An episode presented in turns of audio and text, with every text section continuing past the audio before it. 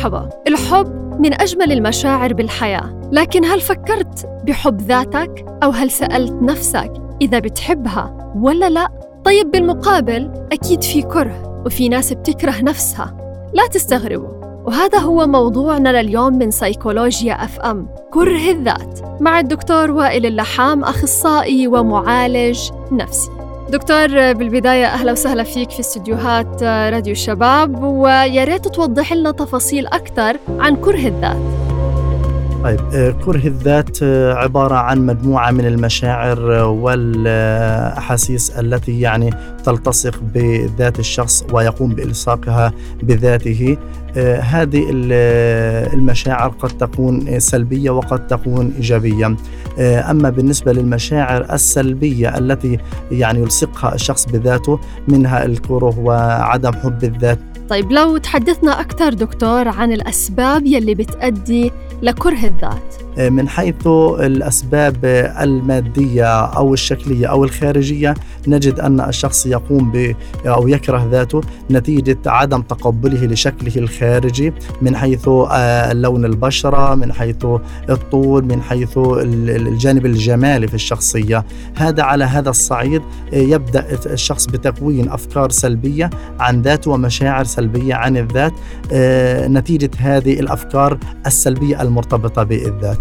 كذلك من حيث الجوانب المعنوية حيث أن الفرد كلما تعرض إلى خبرات آه، غير سارة أو خبرات الفشل أو خبرات اللي طبعا فيها نوع من الإخفاقات تجعل هذا الشخص يكره ذاته و آه، طبعا يلصق بذاته جميع الصفات السلبية نتيجة الفشل في أو الفشل المتكرر في حياته هذه كل المشاعر السلبية يعني تكون مفهوم ذات سلبي لدى الشخص وبالتالي من خلال هذا المفهوم يكره هذا الإنسان ذاته. طيب آه، هناك بعض آه، الأسباب والدواعي التي تجعل هذا الإنسان يكره ذاته، منها أسباب قد تكون يعني داخلية من الفرد نفسه آه، بحيث إنه كما ذكرت الصفات الخارجية للشخص تكون في نظر هذا الإنسان سلبية وبالتالي يعني يتكون مفهوم ذات سلبي أو قد تكون يعني آه، خارجية من خلال عوامل أخرى آه، لها علاقة بالأسرة، لها علاقة بالمجتمع أو بالمحيط الذي يعني يعيش فيه هذا الفرد. طيب خلينا ننتقل لجزء آخر من حديثنا لليوم عن كره الذات ونتحدث أكثر عن دور الأسرة في تشكيل شخصية تكره ذاتها العامل المهم آه، الذي كون مفهوم ذات سلبي وبالتالي كره للذات هو يبدأ من الأسرة. فكلما كانت الأسرة تتعامل مع الطفل ومع الفرد آه، في طفولته آه، إلى إلى وصوله سن الرشد واللي هو باقي مراحل العمر نجد أن المعاملة طبيعة المعاملة داخل الأسرة تؤثر بشكل كبير في تكوين آه، مفهوم ذات إما إيجابي وإما سلبي لدى الشخص. فكلما كانت التعاملات والمعاملات وداخل الأسرة إيجابية كلما كان ذلك مدعاة إلى تكوين مفهوم ذات إيجابي لدى الشخص والعكس صحيح. كلما كانت آه، المعاملات داخل الأسرة سلبية بمعنى أن ينادي أفراد الأسرة أن ينادوا الفرد بمثلا أن يعيروه بفشله وبإخفاقاته أو يعيروه بشكله الخارجي أو إلى ما إلى آخره. تصبح لدى آه، هذا الفرد آه، مفهوم ذات سلبي وبالتالي سينعكس على حبه لذاته وإلى أن يصل إلى كره الذات هذا على صعيد الأسرة لكن ماذا عن دور المجتمع؟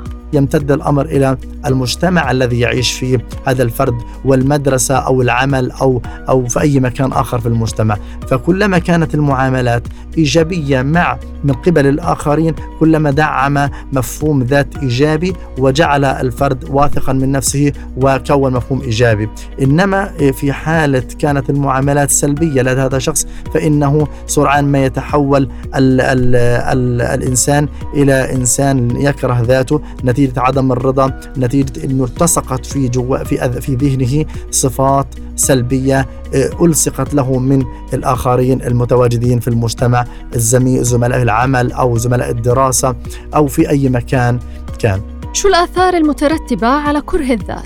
من حيث الآثار يعني آه، بعد هيك إحنا آه، حنصل إنه هناك آثار يعني تترتب على مثل هذه المشاعر. من هذه الآثار التي تترتب على كره الذات آه، يصبح الإنسان طبعا أكثر عرضة للوقوع في الفشل المستمر في الحياة والإخفاقات المتكررة آه، وعدم يعني وندرة النجاح في الحياة. طيب بالختام لو نحكي عن العلاج وكيف الشخص ممكن يحب ذاته أو يعزز من حبه لذاته؟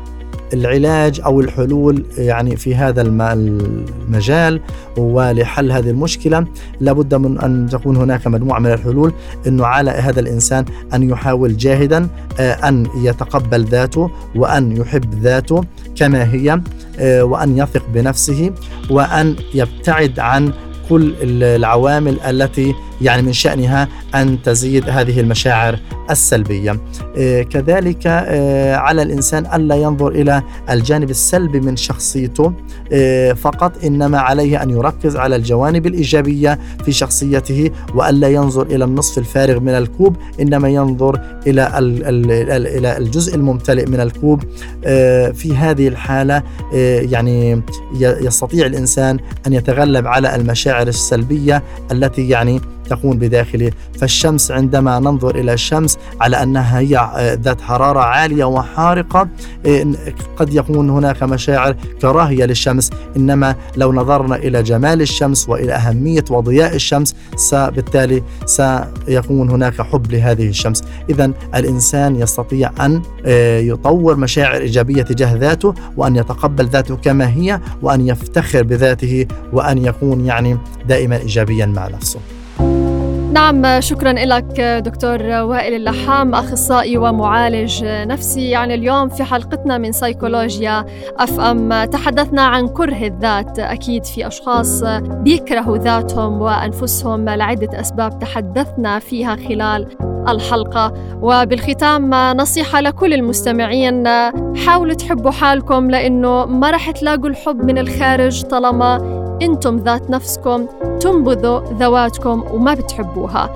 محبتي الكبيرة لإلكم واستنونا بحلقة جديدة من سيكولوجيا أف أم وإلى اللقاء.